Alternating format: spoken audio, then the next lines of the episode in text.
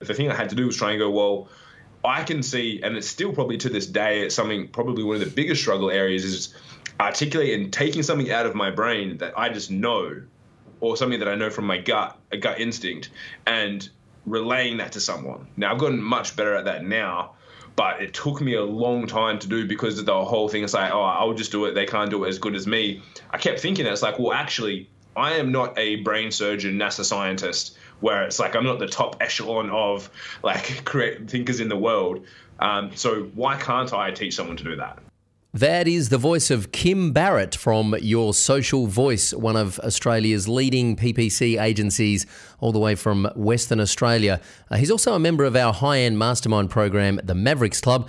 And on this episode, we talk about running paid advertising campaigns for clients, how to scale that. And uh, Kim unpacks his brain in terms of how he has developed his processes, what he calls the guide to running his business, and now how he is licensing that uh, guide out now to other agencies who want to run P P C, P P C campaigns for clients. And in fact, he is giving those agencies leads. That's right. He's giving leads to other agencies, and he's packaged up his I P and is now licensing that to other agencies so that they can run a successful P P C agency. It's an amazing episode, packed full of goodness. Stay with us. This is the W P Elevation Podcast, helping WordPress consultants elevate.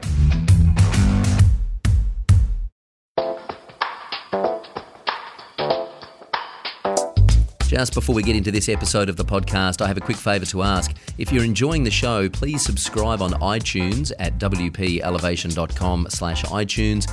Or if you're not an Apple user, you can get us on Stitcher Radio at wpelevation.com slash Stitcher. And please, if you are on iTunes, leave us a rating and a review. It really does help us come up in the search results and get the show in front of a wider audience. And we love your feedback, and we read all of the reviews. Thanks in advance. Now let's get back to the show. G'day folks, Troy Dean here, and welcome back to the very first live stream episode of the W P Elevation Podcast for two thousand nineteen. Uh, I'm not sure exactly when this is going to be streamed to our podcast feed on iTunes, but you can watch it right here live if you like. Today, uh, we are joined by my good friend all the way from Western Australia, from Your Social Voice, uh, Kim Barrett. Kim, welcome to the program. Thank you for having me, good sir. Appreciate it. Thank you. Um, now, for those that don't know uh, who Kim Barrett is, what's the elevator pitch? What uh, I suppose there's probably the Kim Barrett elevator pitch, and there's Your Social Voice elevator pitch, isn't there?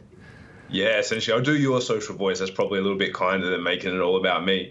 So essentially, Your Social Voice, what we like to do is help experts exponentially scale their businesses so they can focus on doing what they do best. Um, and that is how we like to roll. And we do that through Facebook ads, funnels, all the fun online social media stuff. Mm. Do you do, um, the, the first question I had when I came across your stuff is, do you do social media management, or is it just paid traffic?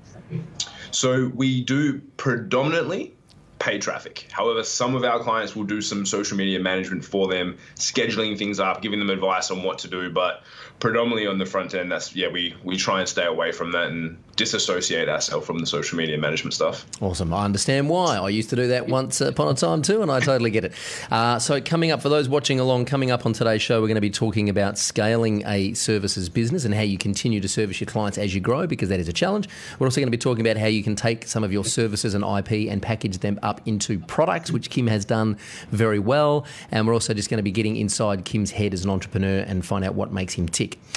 So, Kim, let's just take a little step back and uh, find out, what were you doing before you decided to start a social media agency? Uh, I've been doing lots of things. So um, basically I used to, when I went to university, all that sort of good stuff, and then thought I was going to get a job in like management consulting or something cool like that, because I thought it sounded cool at the time. So I was working in like accounting firms, I T companies, grain trading companies as a general manager, office manager.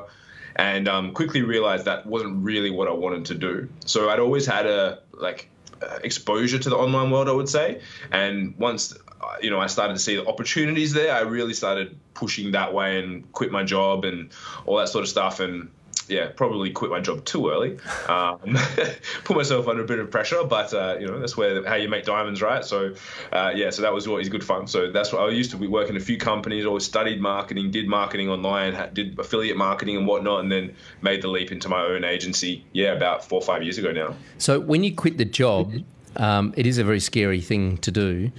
Um, I remember when I quit my last job, it was out of necessity because I, I was, you know, probably going to end up killing the bloke that I was working for, and I was just so miserable. I just, I, it just got to a point where I had no choice. I just had to get out and do my own thing. But did you? Was it? A, what was the process of you going? What was going on in your mind, and how long did that process take for you to actually say, okay, you know, because it is a scary proposition. I can do this. I'm going to back myself. How long did that process take? Um, well, I always kind of knew I could do it, and um, I always had a belief in backing myself.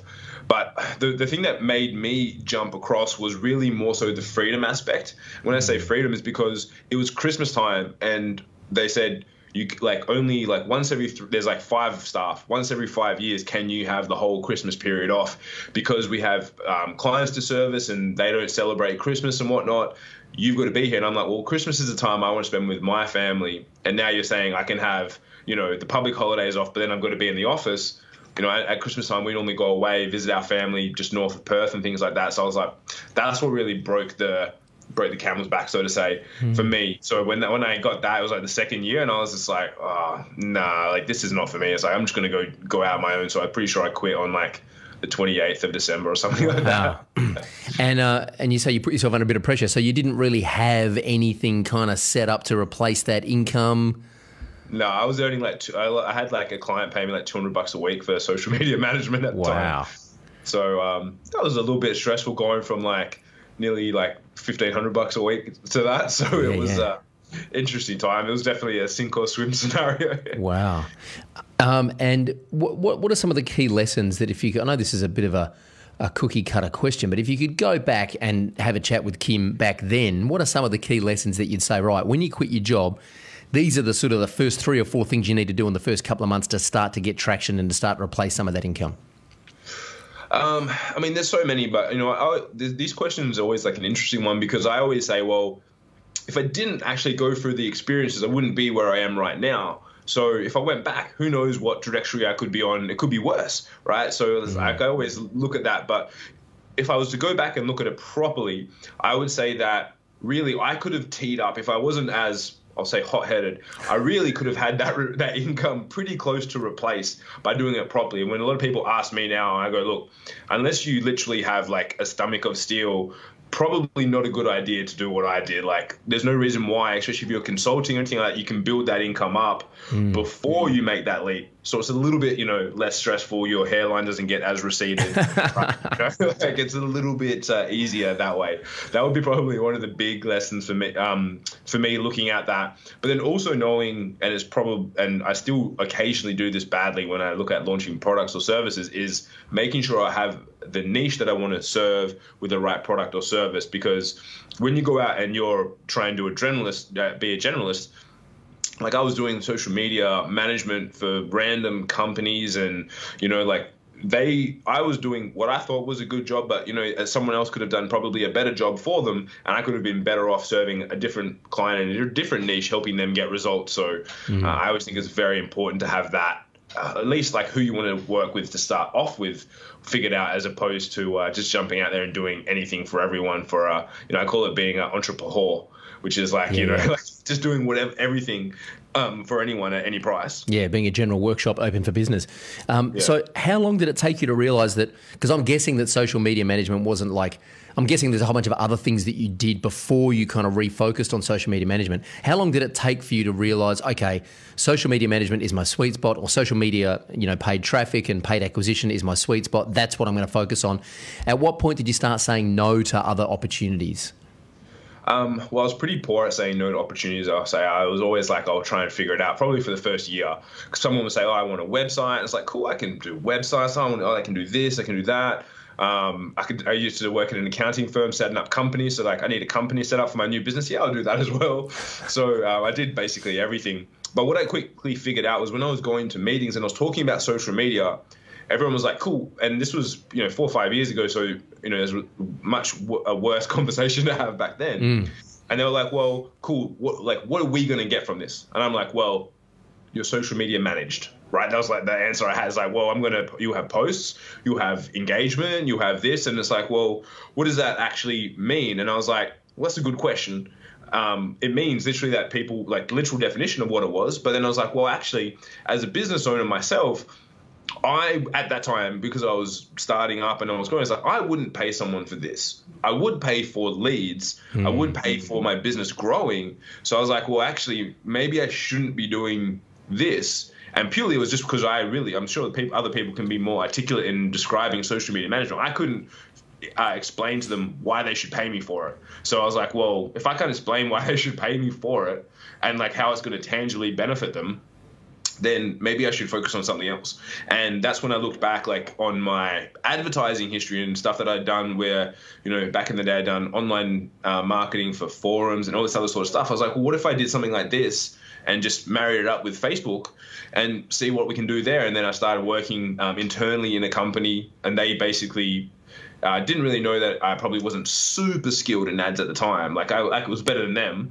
but not super skilled. And they basically said, look, come along, work for us. We'll pay you eight hundred bucks a week and we'll give you as much budget as you want to spend as long as we're getting a return. So wow. That's what I did. And that really got me, um, like that really helped me figure out how to do everything at scale when you suddenly are dropping, you know, a couple thousand, a thousand, a couple thousand bucks a week on ads, mm-hmm. um, to figure out how to make them work, scale, and uh, effectively get a return for a business as well. Mm.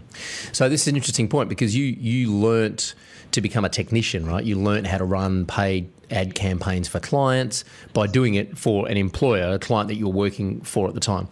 At yeah. some point, you realise Uh, when you're in business that you can't do everything all the time. So you need to start hiring some people to come in and help you. And what I'm really curious about is how do you, because uh, it's a, a challenge that I've been through, and I know most of the people listening to this podcast or watching this will have been through the same challenge or are going through it now. How do you bring people in and then get them to live up to your expectations or produce the same quality work that you know you can? Mm, that's a good question. Um, the first thing that I did, the first person I actually brought on board was I, the first thing I did was outsource my weak areas, which was design. Cause like I was using Canva, cropping pictures of videos and then putting, trying to put borders on them. And I was not good. So mm. uh, the first thing I outsourced was someone who could design ads for me. So um, I was very beneficial in that part because pretty much anyone was better than me at that. I was taking, you know, random stock images and um, drawing stuff on them. And it was, didn't like, it got the job done, but it was not pretty. But then when I had to bring ad people on board who were um, to try and like, the, the thing I had to do was try and go, well, I can see, and it's still probably to this day, it's something probably one of the biggest struggle areas is articulating and taking something out of my brain that I just know or something that I know from my gut, a gut instinct, and relaying that to someone. Now, I've gotten much better at that now, but it took me a long time to do because of the whole thing. It's like, oh, I'll just do it. They can't do it as good as me. I kept thinking that. It's like, well, actually, I am not a brain surgeon, NASA scientist, where it's like I'm not the top echelon of like creative thinkers in the world. Um, so why can't I teach someone to do that? So I just had to try and re re uh, re-ask that question to myself and go, mm. well, there is something, there is a process that I go through. And it's like, cool, if I feel something is bad when I'm looking at an account, why do I feel it's bad? Oh, well, it's because of this, this, and this. Okay, cool. And then just like spewing that information out so that I could train someone up to be able to do that. And it took a long time to do. Um, And I remember it was actually one, I pitched a job one time, and this is really when it kind of hit me. And the guy said, um, it, it was me versus someone else. They're looking at a conversion rate optimization person or an ads person. And they went with the conversion rate optimization company who were charging them twenty grand a month. I was pitching them at like four grand a month. Wow. So I was cheaper. And I was like, I'm going to give you guys way better results. Ended up, they worked with the conversion rate guys for three months. They couldn't improve their conversion rate either, right? And they paid them sixty grand. But he said, the reason why we went with these guys is because they had a methodology and a process. We felt like you shot from the hip and you you were just like going from your gut, which was cool, but we didn't want to bank our business on that. Mm. I was like, ah, right. And then the next day I built the Your Social Voice methodology. Like I was like, guy, just cost me, you know, like what would be probably sixty grand for me over a year. Mm. But they paid that to these guys in three months and didn't even improve their conversion rate. Mm. It's it's fascinating. And um, for those that don't know, and probably you wouldn't, because if you're just watching this or listening and tuning in for the first time, Kim is actually part of our Mavericks Club Mastermind. And one of the things that we talk about in the Mastermind is productizing. How do you take your services, turn them into unique products? Um, I was really heavily inspired around this topic by a guy by the name of Dan Sullivan, wrote a book called Unique Process Advisors, where he interviewed uh, ten financial advisors who were basically capped out on their earnings. They couldn't earn any more because of the way the commission structures are set up. So what they did is they basically quit their job, uh, took what they knew, repackaged it into a product, and exponentially grew their revenue and their impact because they had something unique that you couldn't buy anywhere else. One of the great examples I think that's happened in the online world in recent history uh, about this is uh, Russell Brunson's ClickFunnels, the explosion in popularity of ClickFunnels. Uh, what Russell basically did was took a page builder, allowed you to put those pages in folders, and called it a funnel. And one of the big frustrations I had with lead pages at the time that I was using was I, my pages weren't organized. They were all over the place. And I wanted to see them in a chronological order as the user moved through. And I didn't know that was called a funnel, but Russell basically put them in folders, called them a funnel, and said to me, you need a funnel. You don't need landing pages. You need a funnel. I went, yeah, you're right. And guess what? The only place you can get a funnel is from ClickFunnels. So it was an absolute stroke of genius. And he's told that story really well. So what I want to talk about is how, how you know, so you, you, you, the pain of losing this job uh, forces you to go back to the office and write up the social, your social voice methodology. How do you then go to a client? I understand the benefits of having a product in terms of training your team, how to deliver it, um, pricing, marketing, all that kind of stuff. But how do you go to a client who thinks they're hiring someone to perform a service, and how do you re-educate them that, well, you know, this is our process and this is the product and this is what's included and this is what's excluded and this is beyond scope and this is the price point? Do you find resistance from clients, or do you find that clients feel more comfortable because you have something that they recognize? Well, it's funny because everyone comes through. Originally, all the conversations we have is like, cool, we want Facebook ads. And that's why people come to us. Yeah. But then when I talk to them and explain to explain them, and I think it's um uh. from um, uh, Breakthrough Advertising by Eugene Schwartz. He oh, yeah. covers off the levels of market sophistication. And it's like, when you get to the very end, it's like the only thing really that you can differentiate is the unique mechanism. Yep. And that's what we really, like what you were talking about there. It's like, that's what we really hone in on. And I talk about how we target. And it's like, well, everyone else has a name for how they do something. And it's like, well, really, why shouldn't we, why shouldn't we have that, and why shouldn't that be our differentiator? So it was like I started talking about how we do targeting, and I call cool we do use the site set targeting method, then we use the mogul method for video retargeting, then we use this this this and they go, wow. When they go speak to the next Facebook ads person, they're like, oh, do you do like site set targeting? And they're like, what's that? Huh? do, you, do you use the mogul method? And they're like, what? What's that? And it's like, oh, you don't do that, okay, cool. So then they always come back to us, and it's like we never have an argument on price because we have our methodology of how we of how we do everything. Yep. And then they just go, okay, wow, like it's it's so much easier. And we're we're uh, much like oh not much more, but we're normally uh, a little bit more than most other people when it comes to we're charging our fees. But when they understand that we're using something unique that we've developed, then we're going to use it for them. Mm. Generally speaking, we don't have much. Um, Uh, we don't have many problems with that. Like we don't have much of a problem at all when yeah. it comes to if they're in the right ballpark for who we work with. Because you've changed the narrative. You're no longer talking about a service that someone else can provide, which ends up just being an argument on price. You've mm. changed the narrative, and now you're talking about something that you can offer that they can't get anywhere else. Yeah, yeah it's uh, it's genius. Where did you learn this stuff apart from Eugene's book? Which funny you mentioned that because I've it's it's in my library on the Kindle. I just bought that book recently on, on the Amazon Kindle store. I've got it lined up to read next. I'm really really looking forward to it. But apart from that, where did you learn to take your I P and package your I P up into a unique process? How, like the mechanics of doing that? Yeah, well, I mean, like I've been in lots of, I'm always in mastermind groups, always learning, because I think you, you know, if you're not learning, you're dying, right? So I go, yeah. I'm always exposed to that. But I also used to notice it in so many other places, and I would just remember, and every time I would remember the stories, and I can't remember um, exactly who told them to me, but I was going through and I was looking at um the uh on like the advertise like T V advertising and a few other things, and there was there were all these stories about these big brands, and I remember reading about um P ninety X. mm. Right, they became, I think it's like a billion dollar brand, and they did all this sort of stuff, and I looked at it and I was like, these guys are just training at the gym. I was like, well, like, why is this any different from any other sort of business? And it's like, well, because I, I don't train at the gym, I do P ninety X. Yeah. And yeah, it's the same that I saw like CrossFit come out and all these other things. And I'm like, all these people are doing are exactly the same thing, mm-hmm. but we, you know, unless you're put it, you're looking at it through like a marketing lens, you're like, oh, like, oh, there's a new thing. Oh, I only train at F forty-five. I only do CrossFit. It's like, no, you you do exercise. Yeah, that's right. That's all you do. You do right? a group class at the gym with the personal trainer instructing the group. That's what it's called. It's called group training at the gym. No, no, yeah. It's P ninety X. It's, yeah, I get it. It's CrossFit. Yeah.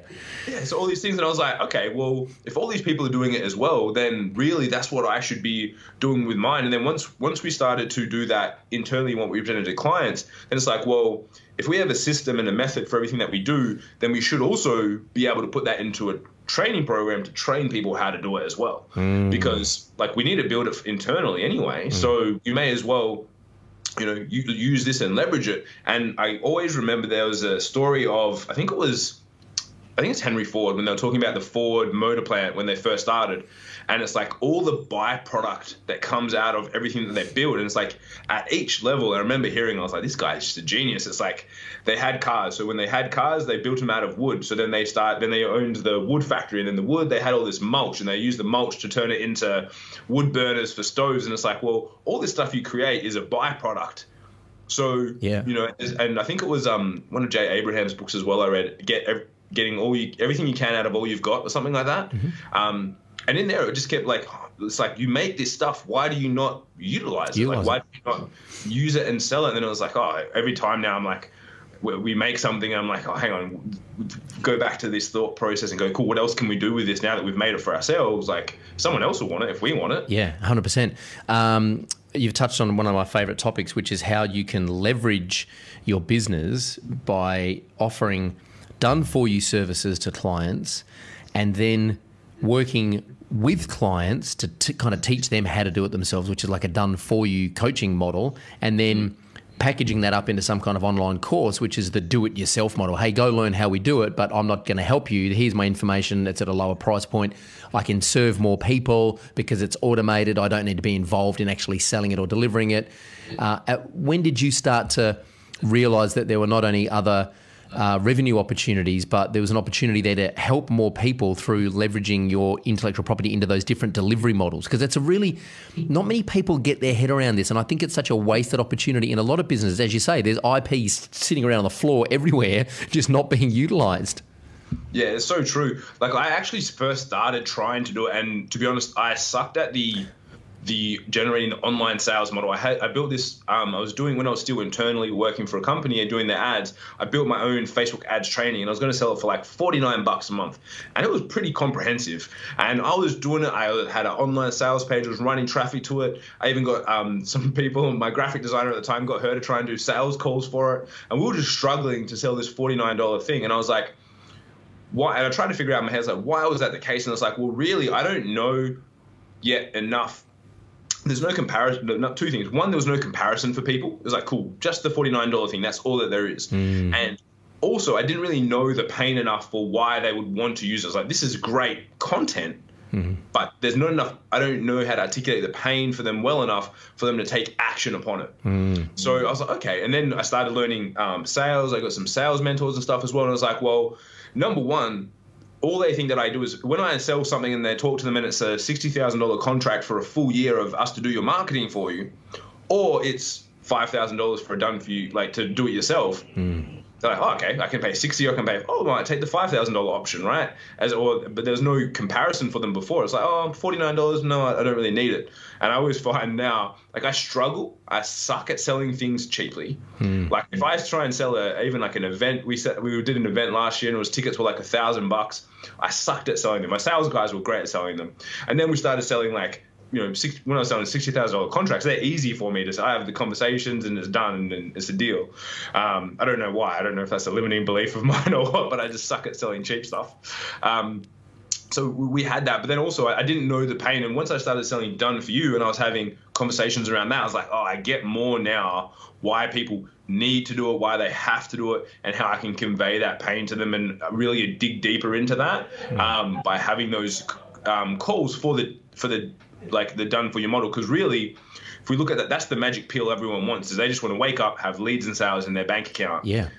So once I started getting more into that, I was like, ah, oh, now I can better articulate why they should do the training also, because I understand that I've been talking to them about the really what they want at the end of the day, now I can articulate that in either the do-it-yourself, the done-with-you, or the done-for-you model much, much better. Yeah, yeah. What's the most fun for you, the, the done-for-you, the done-with-you, or the do-it-yourself? The f- most fun for me to sell, the most fun for me to execute. The most fun for you to execute?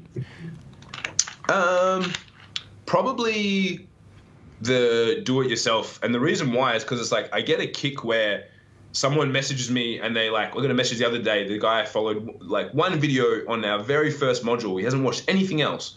And he's like, I just made thirty-six grand. Wow. And I was like, that's ridiculous. That's so amazing. And it's like, it's cool when I didn't even like, yeah. when, when I do, I do the work and it's like, oh, I get why there's a result. But it's yeah. like when they just watched the video and they did it, I'm like, that makes me feel so happy. Yeah, yeah. And up until that point, you didn't even know who this guy is, and that you just get a message from someone saying, hey, I watched your training, you just made thirty-six grand. Thanks. It's like, awesome.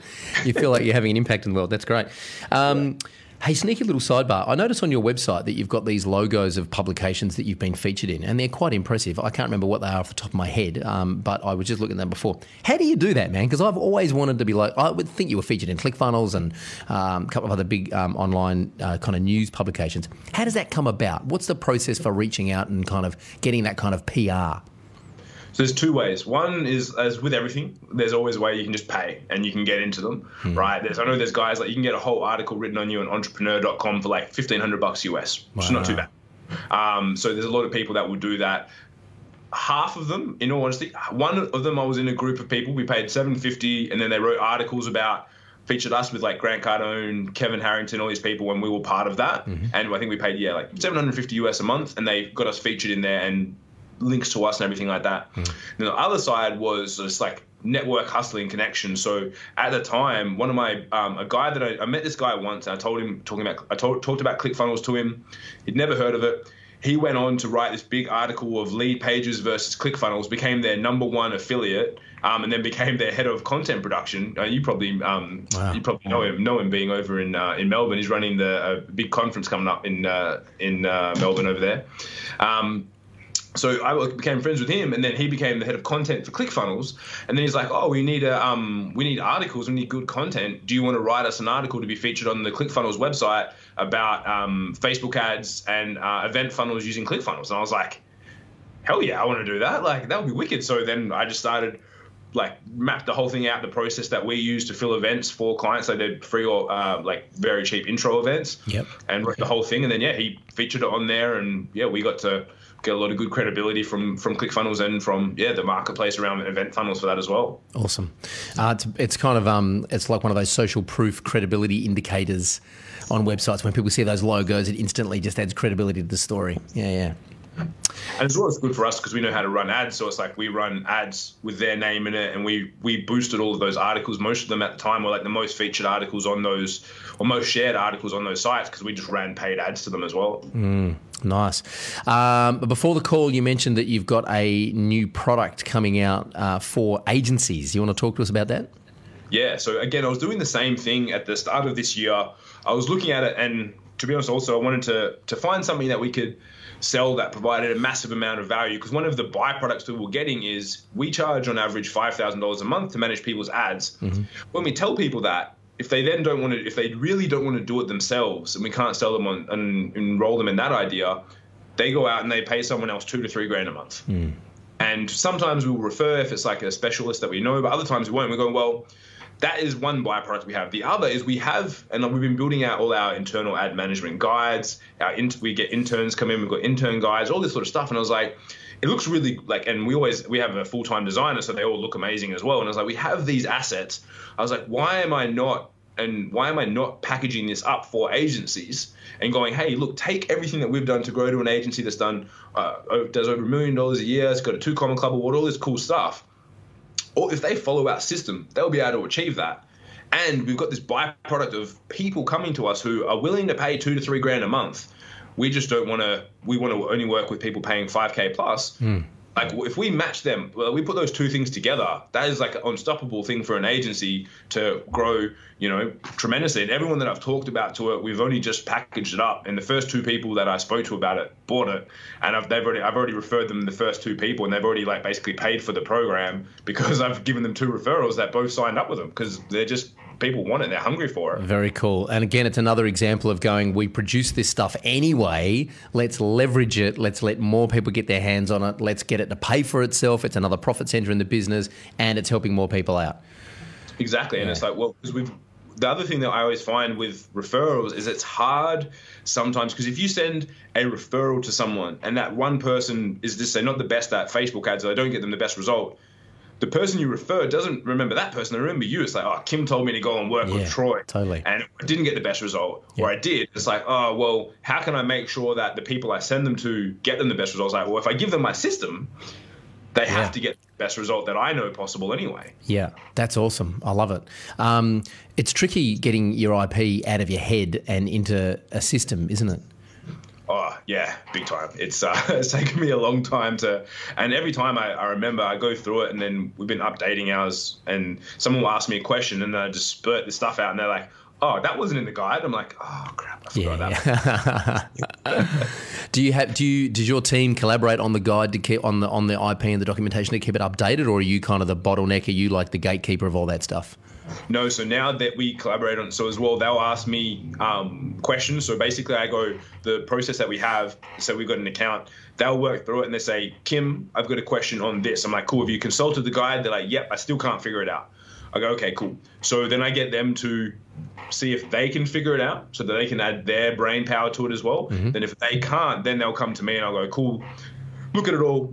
And then like I try and either voice record or whatever we can at the time so we document it and yep. go, cool, this is what I would do next to solve that problem. Yeah. So we can collaboratively keep building it, because as well, sometimes the other guys will go, oh yeah, I was going to do this. And I'm like, oh, that's a great idea. You definitely should. I wasn't going to say that, but you definitely should try that first. Yeah. Yeah.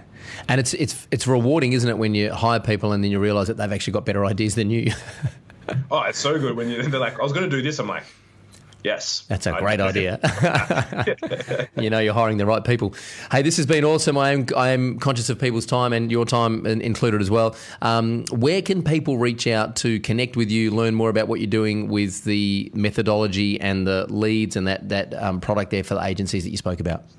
Yeah, definitely. So our website, Your Social Voice, is a plethora of information, and obviously our Facebook page too. And we've just started rolling out, uh, which is Your Social Voice on Facebook. And we've also just started rolling out YouTube channel. So we're dropping two videos a week and a vlog a week um, every single every single week on YouTube. So there's heaps of uh, stuff on there. And if you pay attention to the vlogs, you'll kind of see some of the sneaky behind-the-scenes methodology pop up in there as well. Awesome. So your social voice dot com dot a u and Your Social Voice is the Facebook page, and Your Social Voice is the YouTube handle as well for the YouTube yep. studio channel. Fantastic. Hey, Kim, thank you so much for being generous with your time and letting us uh, in uh, to take a little bit of a sneak peek into the business, and uh, look forward to keeping in touch and uh, see how things roll out.